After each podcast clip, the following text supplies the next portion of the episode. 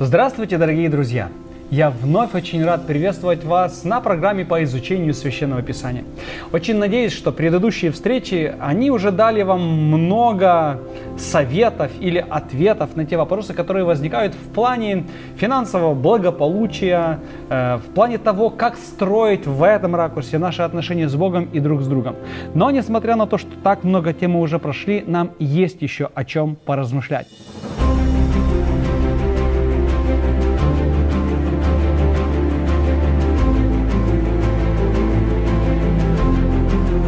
Сегодня будет очередная тема, где мы коснемся вопроса милосердия, а именно, кто же является нашим ближним, о ком мы должны заботиться на самом деле. Все ли люди достойны того, чтобы им помогать и о них заботиться?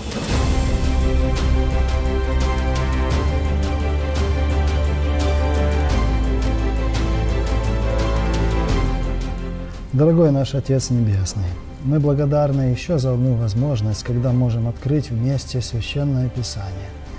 Мы желаем понимать волю Твою, и поэтому просим дай Духа Святого, чтобы мы уразумели те истины, которые нужны нам и которыми мы можем поделиться сейчас друг с другом.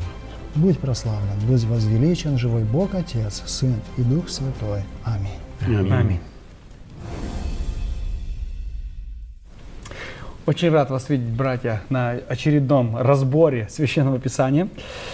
Э, как я уже сказал, сегодня мы будем говорить о том, кто же такие они, наши братья меньшие, о которых мы должны заботиться.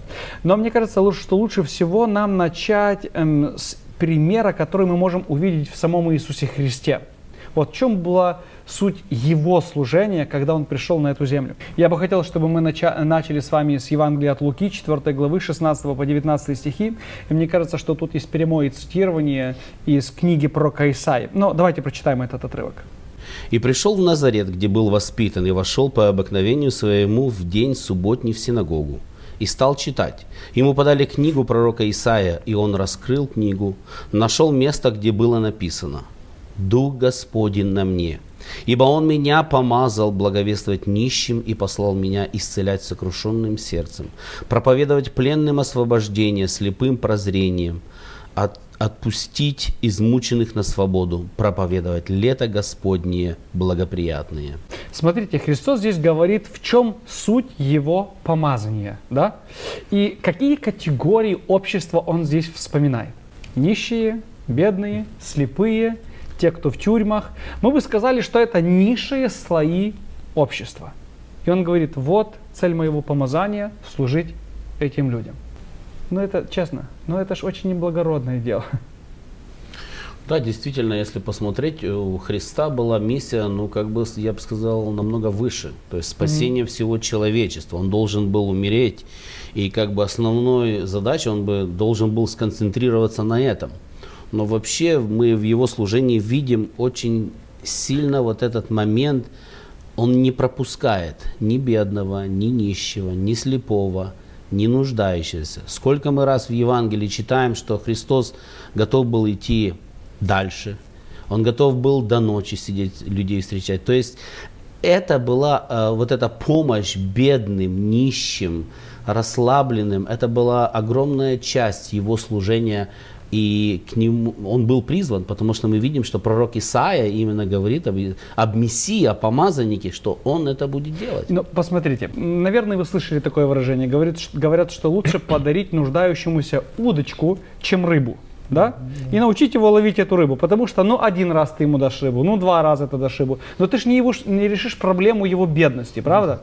Вот Христос накормил один раз, вот Христос накормил второй раз, вот Христос исцелил кого-то или даже воскресил, но в конце концов все равно тот ну, состарился и умер, а эти на завтрашний день опять голодные ищут хлеба. Зачем тратить на это время? Пожалуйста. Ну, Смотрите, друзья, вообще это, это заявление Христа, по сути, это объявление его миссии. Если мы посмотрим, как это происходит у Матфея, вы сравните вот эти тексты из Луки, сравните с Нагорной проповедью. Насколько сильно оно все перекликается. И Иисус пришел служить тому обществу, которое было вообще заброшено. Это было большинство этого общества. Потому что мы что думаем, что большинство было богатыми священниками и, и книжниками с фарисеями? Нет, это обычные простолюдины, обычные люди из деревень, которых обложили римляне налогами, которым нечего было кушать. Многие из них поддельные работники. Они каждый день выходили на работу и думали, заработают они сегодня или нет, прокормятся или нет. У них была одна одежда. То есть он пришел служить большинству. Это первое, что для меня важно, допустим, да? Вот. Во-вторых, если мы смотрим на все мессианские ожидания пророков или возмущение Богом своим народом, то он постоянно всегда говорил, а где, что у вас там с вдовой происходит, почему нет справедливого суда, а что с детьми, а что с сиротами, а что с бедными. То есть это то, на что всегда обращал внимание Бог. Я хочу привести сейчас один простой пример. У нас есть крест, есть перекладина вертикальная и есть горизонтальная. И мы всегда сосредотачиваемся, мы говорим, вот Бог, Христос пришел восстановить отношения между Богом и человеком. И проводим эту вертикальную черту. Но Христос говорит, послушайте, а есть горизонтальная черта отношения человека с человеком. И мне хочется здесь также навести порядок и внести некую социальную справедливость. И когда я читаю эти тексты, я вижу, моему Богу не безразлично, как живу я и люди вокруг меня между собой. Угу. То есть вы считаете, что все же следует этому уделять время и, ну, то есть я имею в виду забота о бедных. Братья, ну, вы меня простите, что я вот так э, утрирую эту ситуацию, но я не то, что утрирую. Вот сколько на, пере, на перекрестках мы встречаем бомжей, так. да? Э, мы, ну, там время от времени мы даем какие-то деньги, но выйдите, предложите этому человеку пойти на работу и сказать, слушай, друг, Давай, бросай этот твой образ жизни. Вот я даю тебе возможность заработать. Пошли. У нас в церкви было, было не раз такое. Приходят люди, ой, помогите, мне нужны деньги. А мне говорят наши братья, работодатели, эй, дайте, ну, дай свой номер телефона, я тебя жду в понедельник на работе. Смылся. Ни слуху, ни духу. Ну и, и вопрос, зачем тогда вот в это все вкладывать деньги? Что это за милосердие? Какая польза от этого милосердия? Мы говорим о материальной э, стороне, да, мы говорим, что он кормил, одевал и также думал и про состояние сердца людей. Mm-hmm. Потому что в то время, как мы уже за, заметили, э, люди нуждались в просто искренности, в сочувствии. И это люди сильно чувствовали, это очень был большой дефицит. И как раз Иисус, даруя и тот же хлеб, Он все же делал свою работу, потому что он есть Бог любви. Угу. И он сказал, что я пришел явить миру всему характер Отца, любящего Отца. И я думаю, что вот эта э, вертикаль и горизонталь как раз была в каждом его жесте, mm в каждом исцелении, в каждом кусочке хлеба. И мне кажется, Христос давал ими удочку, в том числе. Вы понимаете?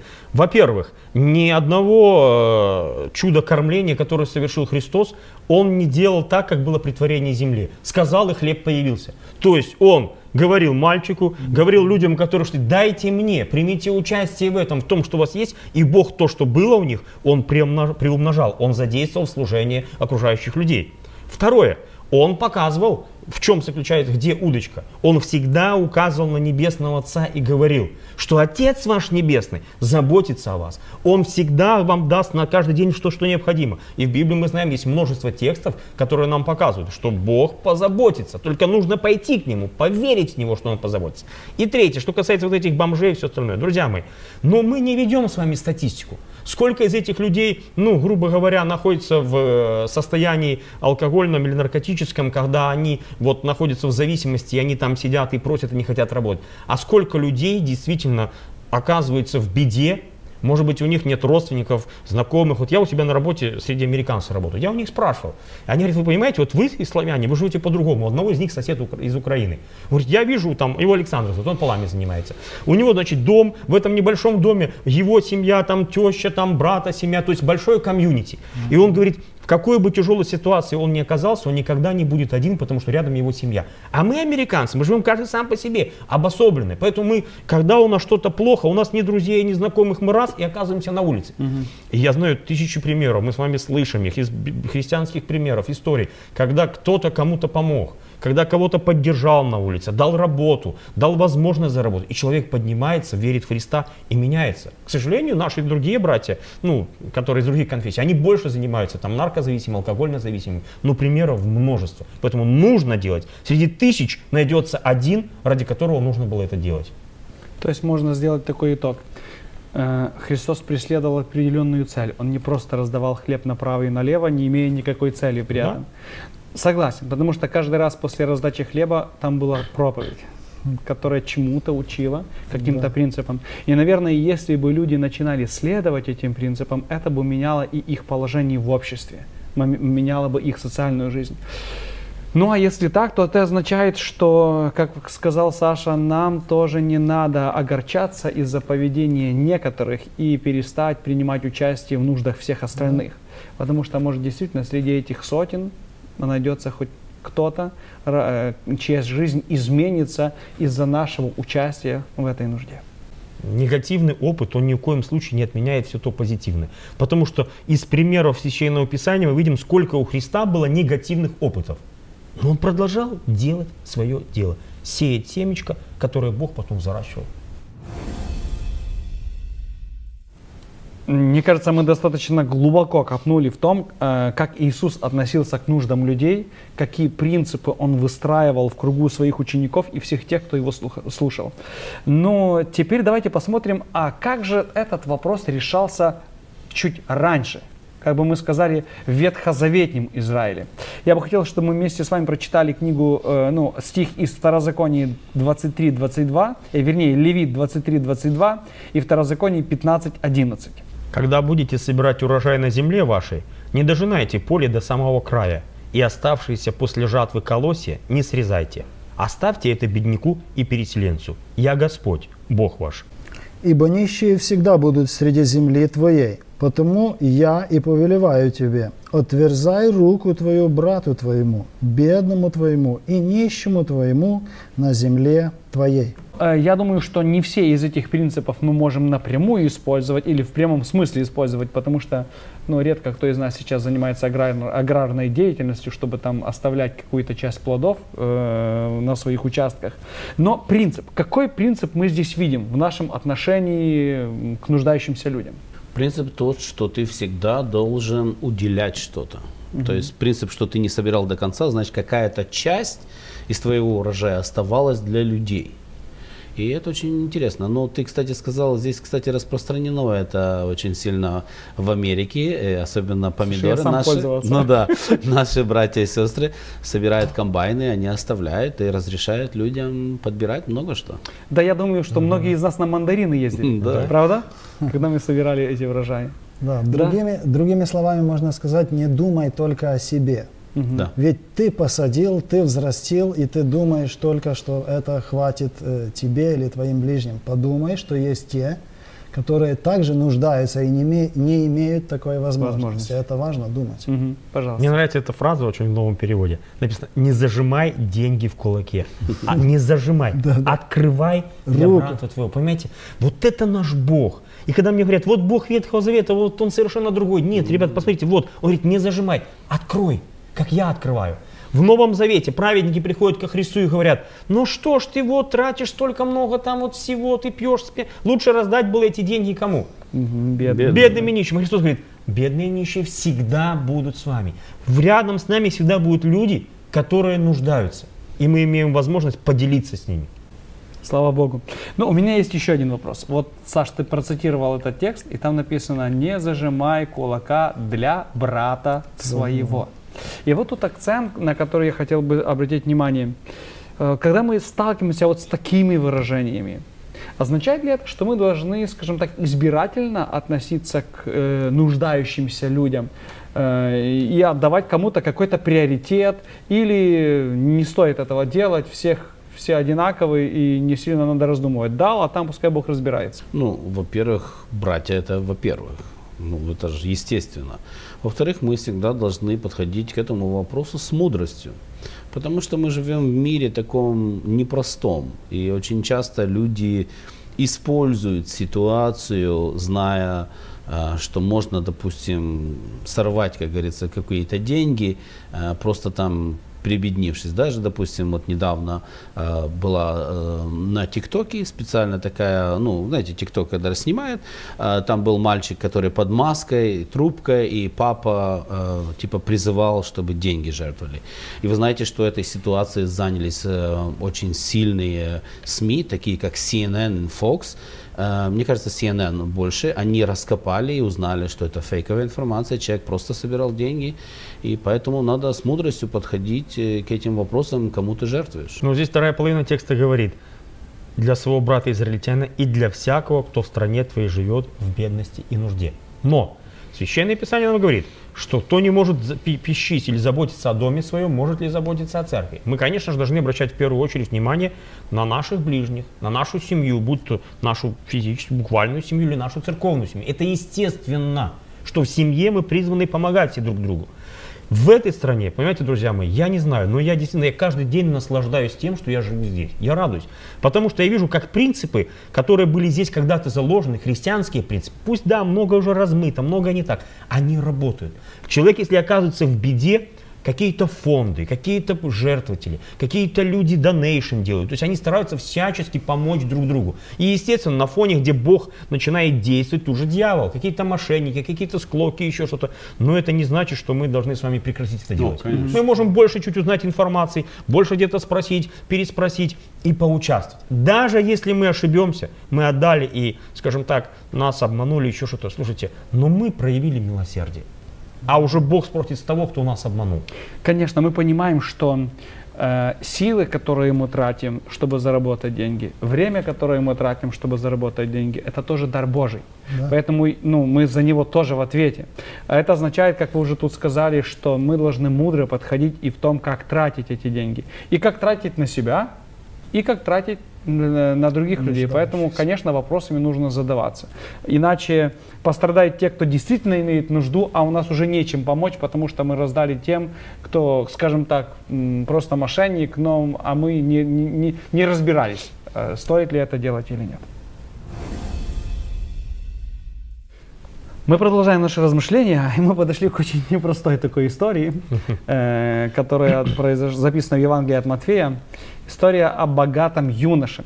Давайте так, я уверен, что очень многие эту историю знают, но для тех, кто будет смотреть нас впервые и раньше Библии, скажем, с Библией не сталкивался очень э, плотно, давайте все же мы прочитаем этот отрывок. Матфея, 19 глава, с 16 по 22 стихи. И вот некто, подойдя, сказал ему, «Учитель благий, что делать мне доброго, чтобы иметь жизнь вечную?» И он сказал ему, что ты меня называешь благим? Никто не благ, как только один Бог. Если же хочешь войти в жизнь вечную, соблюдай заповеди. Говорит ему, какие Иисус? Не убивай, не прелюбодействуй, не кради, не лжи, почитай отца и мать, и люби ближнего твоего, как самого себя. Юноша говорит ему, все это сохранило от юности моей, чего еще мне не достает?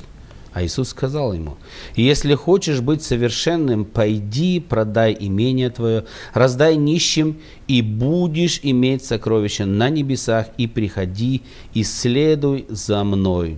Услышал слово сие, юноша отошел с печалью, потому что у него было большое имение. Слушайте, ну очень непростая история. Да. Честно, очень непростая история. Давайте так, разберемся. Почему Христос требует я не боюсь этого слова сказать, так много от этого молодого человека. Ведь не написано, что он украл, он обворовал, каким-то обманным путем mm-hmm. заработал эти деньги. Нет, он, ну, даже если он что-то получил, наследство от своих родственников, он это приумножил. И этого стало еще больше. Он не растратил им их направо и налево, потому что, знаете, ну, даром получил, там не не жаль. Нет, он был богат и, значит, сумел это сохранить и приумножить. И вот тут на тебе такое требование? Мне кажется, э, вот этот богатый юноша, он даже не рассчитывал, что получит такой ответ. Это мое мнение, потому что многие э, евангелисты э, описывают, вот каждый из евангелистов, эту историю. Это очень важно. Но мне кажется, он думал, что он получит какое-то одобрение. Что ему Христос просто скажет, молодец, э, молодец, да, так держать возможно, дальше. так. Складывается такое впечатление. И действительно, финал этой встречи, когда Христос говорит вот такие, я бы сказал, э, слова тяжело исполнимые, показали, кто в этой истории есть кто. Потому что мы больше с этим юношей не встречаемся, это его сильно огорчило. У нас есть некоторые, некоторые ну, мнения на этот счет, я думаю, мы еще выскажем, но он никак не рассчитывал на такой ответ э, Мгм. Иисуса. А мне вот этот вопрос нравится, 17 Христос говорит, почему спрашиваешь ты меня, почему называешь меня добрым? благим. Не добр, только один Бог. Вы понимаете, э, о чем здесь идет речь? Христос ему говорит, ты принимаешь меня как Бога? Интересно. Он этот вопрос опускает, переходит к заповедям. Христос цитирует заповеди с какой скрижали? С правой скрижали. Да. Он все время подталкивает юношу к тому, что в его жизни уже есть Бог. А первая заповедь говорит о чем? Я Господь. Я Бог твой». Господь Бог твой. Поэтому это не просто просьба, да ты раздай имение. Это просьба к тому, что в твоей жизни, к сожалению, юноша, ты соблюдаешь заповеди, ты молодец. Написано, Христос его полюбил. Но у тебя есть другой Бог. И если ты хочешь следовать за мной, если ты меня не просто называешь благим, Да. просто как словосочетание красивое, да, как слово красивое, а действительно считаешь меня за Бога, ты должен поменять местами приоритеты в жизни. И потом он скажет, нельзя служить Богу и мамоне. У тебя мамона, твое богатство, оно заняло место Бога. Лишь только в этом случае, друзья мои. Мгм. Ну, посмотрите, Христос ему говорит, заповеди исполняй. Он с гордостью что говорит? С все. детства. Все. Да. А какой его был вопрос, что мне делать хорошего, благого? И далее Христос говорит, ну хорошо, если ты хочешь быть совершенным, тогда тебе... на-». То есть он попросил у Бога много, и Господь спросил с него много. В действительности, если мы посмотрим через всю Библию, Бог, в принципе, больше ни от кого не требовал таких, скажем, да. э, Мы знаем, Такой что жертвы. Никодим был очень богатым человеком в свое время. Э, Апостол Павел, когда он был Савлом, он был достаточно успешным человеком. Бог ни, никому не сказал, слушай, сперва продай, а потом пойди. Но потому что он захотел многого, он должен был пожертвовать. Интересная мысль, да? Да, ученики же следовали за Иисусом. И он тоже их призвал к служению, следуй за мной, так каждому сказал, почти каждому, за исключением Да, одного. Но э, мы не находим в Библии, что они все продали, все раздали, и только тогда начали следовать за Иисусом. То есть вопрос был задан очень глубокий, как мы сказали, ну и был очень конкретный ответ. Слышу время от времени такое высказывание. Ну, нам бы хоть там где-то там с краешки в уголку в раю, знаешь. Уже ладно уж там не на самых видных местах. Но Где-то это не там. так. Ты или там, или не там. Это я слышу, эти истории бабушки там особенно, они не понимают. Это или ты там, или ты будешь, или ты там не будешь. Я к чему это говорю? Мы порой так относимся и э, к нашей жизни. Ну, ну да, немного сделал. Ну, может, этого хватит, чтобы я там хоть с краешки, ну, с кра- э, где-то в уголочке был в Царстве Небесном. Нет.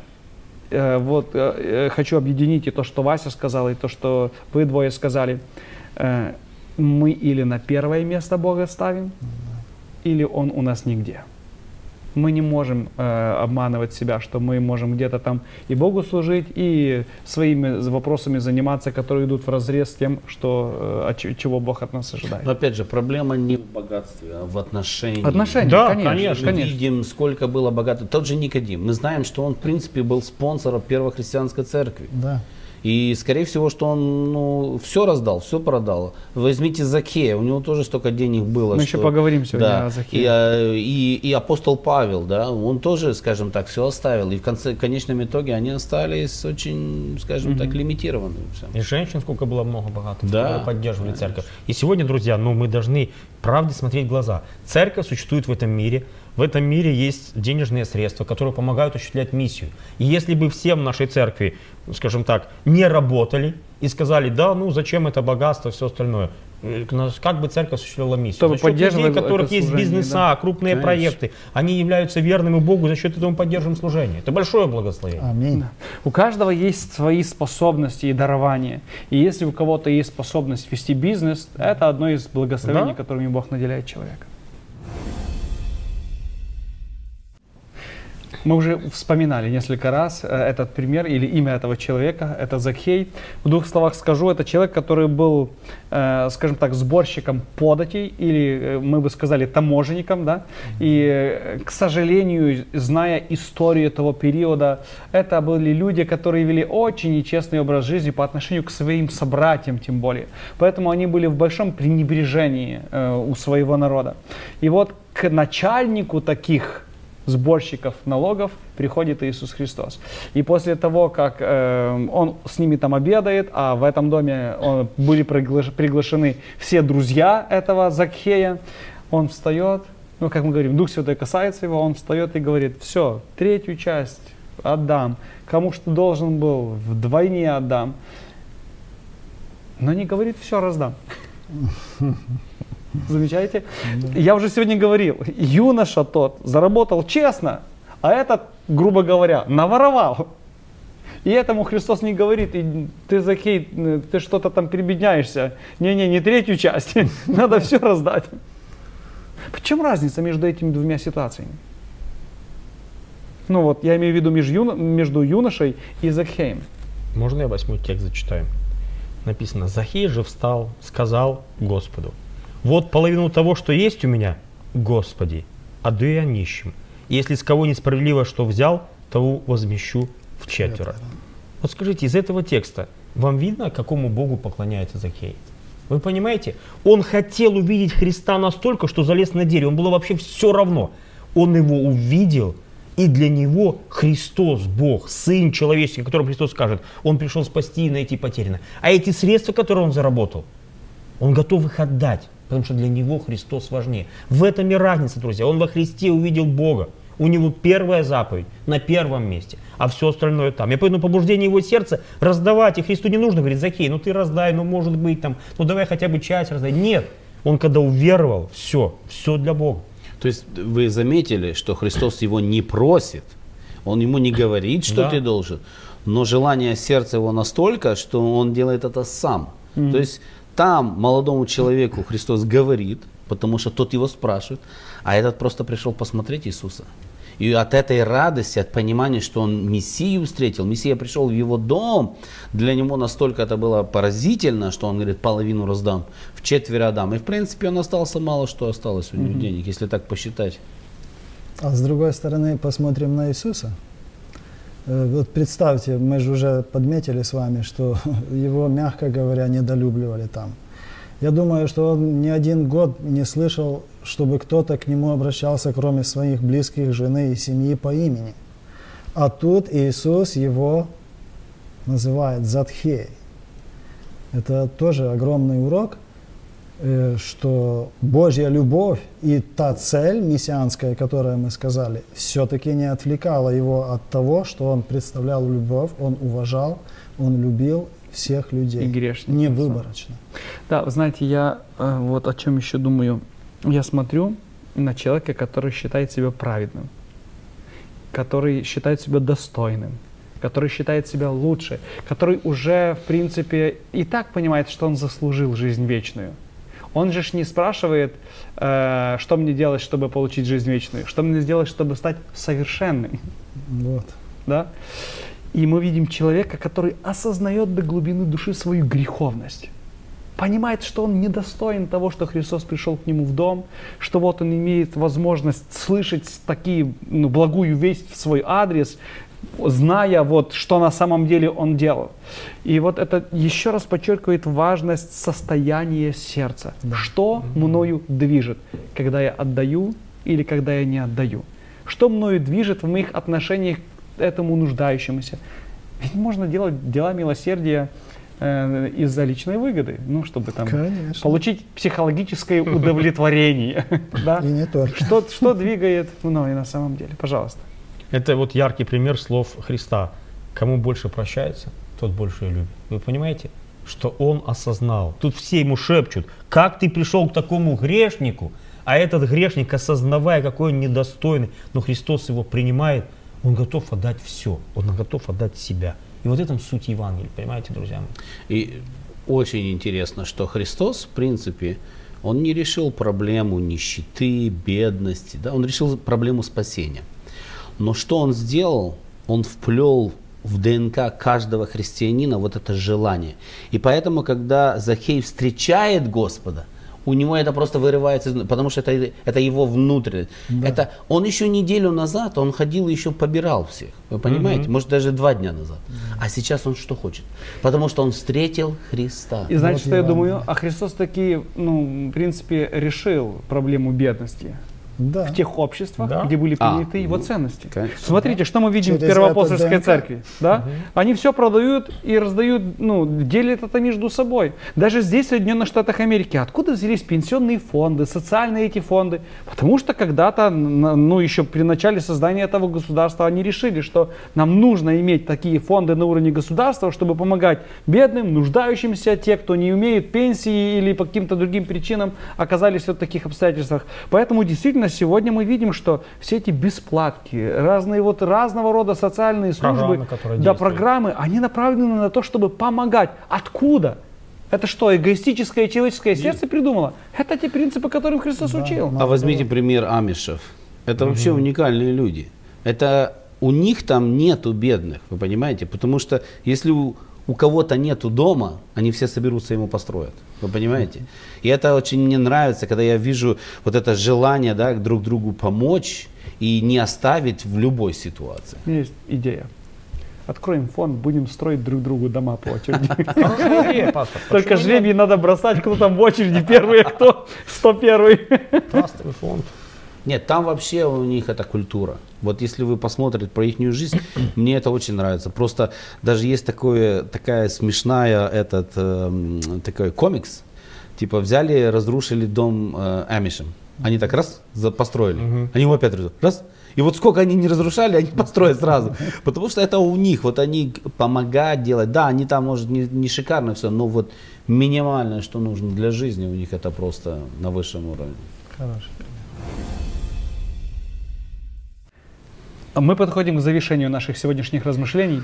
И вот в эту бочку меда хочу э, ложечку дегтя добавить. Есть еще один библейский персонаж и еще одна история, которая тоже связана с благополучием, с достатком, с заботой о нищих, нуждающихся. Э, но вот последствия, они не очень приятные. Книга Иова, 29 глава, с 12 по 16 стихи. Давайте этот маленький отрывок мы проч- мы прочитаем.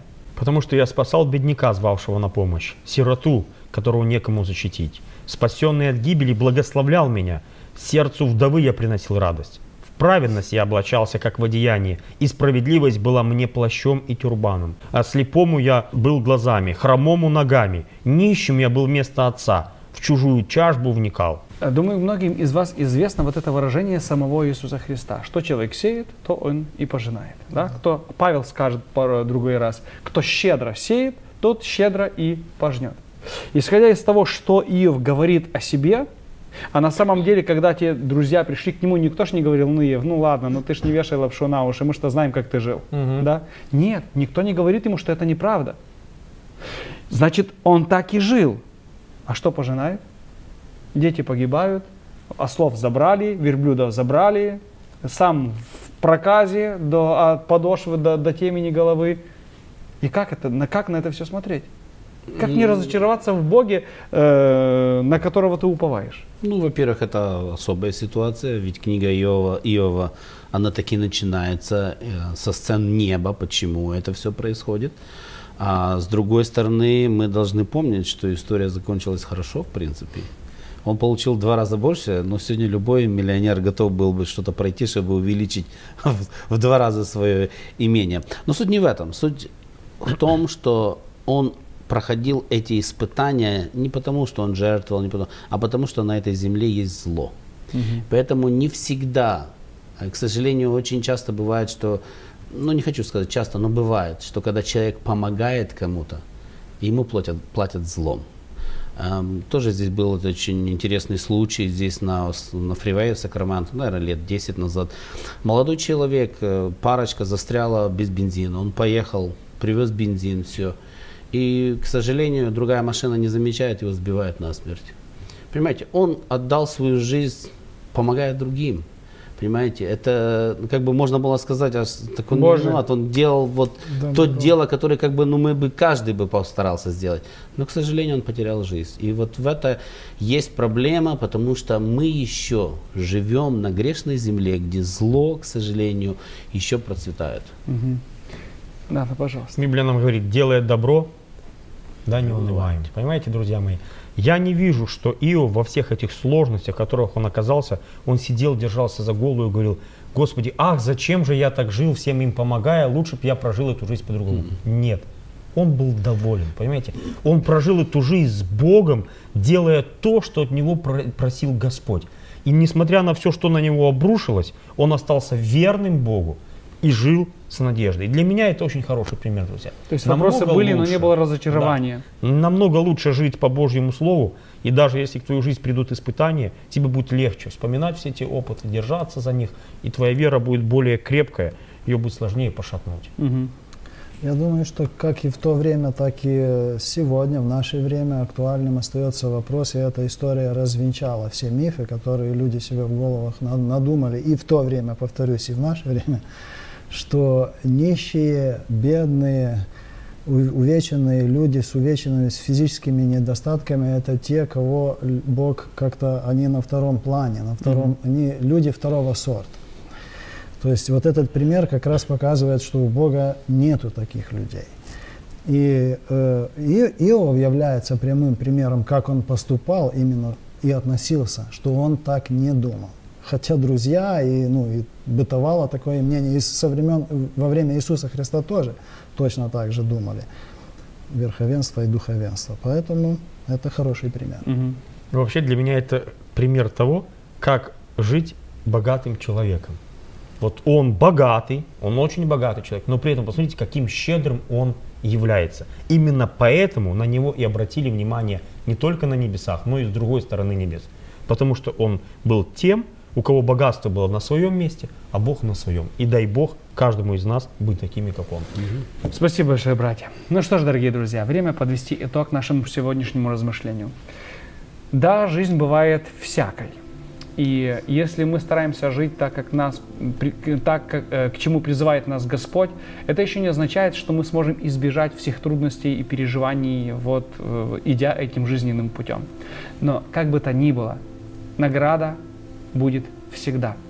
Но я бы хотел даже сказать, что настоящее, настоящим двигателем наших этих действий должна быть не награда, которую мы получим на небе, а то, что Бог уже сделал для нас, та любовь, которую Он проявил к нам, нищим, грешным, нуждающимся людям, обреченным на смерть. И в ответ на эту любовь сегодня Бог приглашает нас любить тех, кто вокруг нас в нужде. Да благословит нас в этом Господь. Я приглашаю вас обратиться к нашему Богу в молитве. Господи Боже, мы так благодарны Тебе за то, что сегодня, размышляя над всеми этими вопросами, мы вновь в первую очередь видим Тебя, видим Твое отношение к нам, грешным людям, видим Твою заботу, любовь, поддержку, охрану, Твое принятие, невзирая ни на что. Спасибо, Господи, за то, что каждый раз открываешь свои объятия, когда мы переходим с нашим раскаянием. Спасибо Тебе, Боже. Помоги, чтобы та же любовь, которая наполняет Твое сердце, она была и нашей любовью. Помоги и нам так относиться к людям, которые вокруг нас, к достойным и недостойным, к всяким, кто имеет нужду, Господи, чтобы мы были открыты для помощи. Молим и просим все это во имя Иисуса Христа. Аминь. Аминь.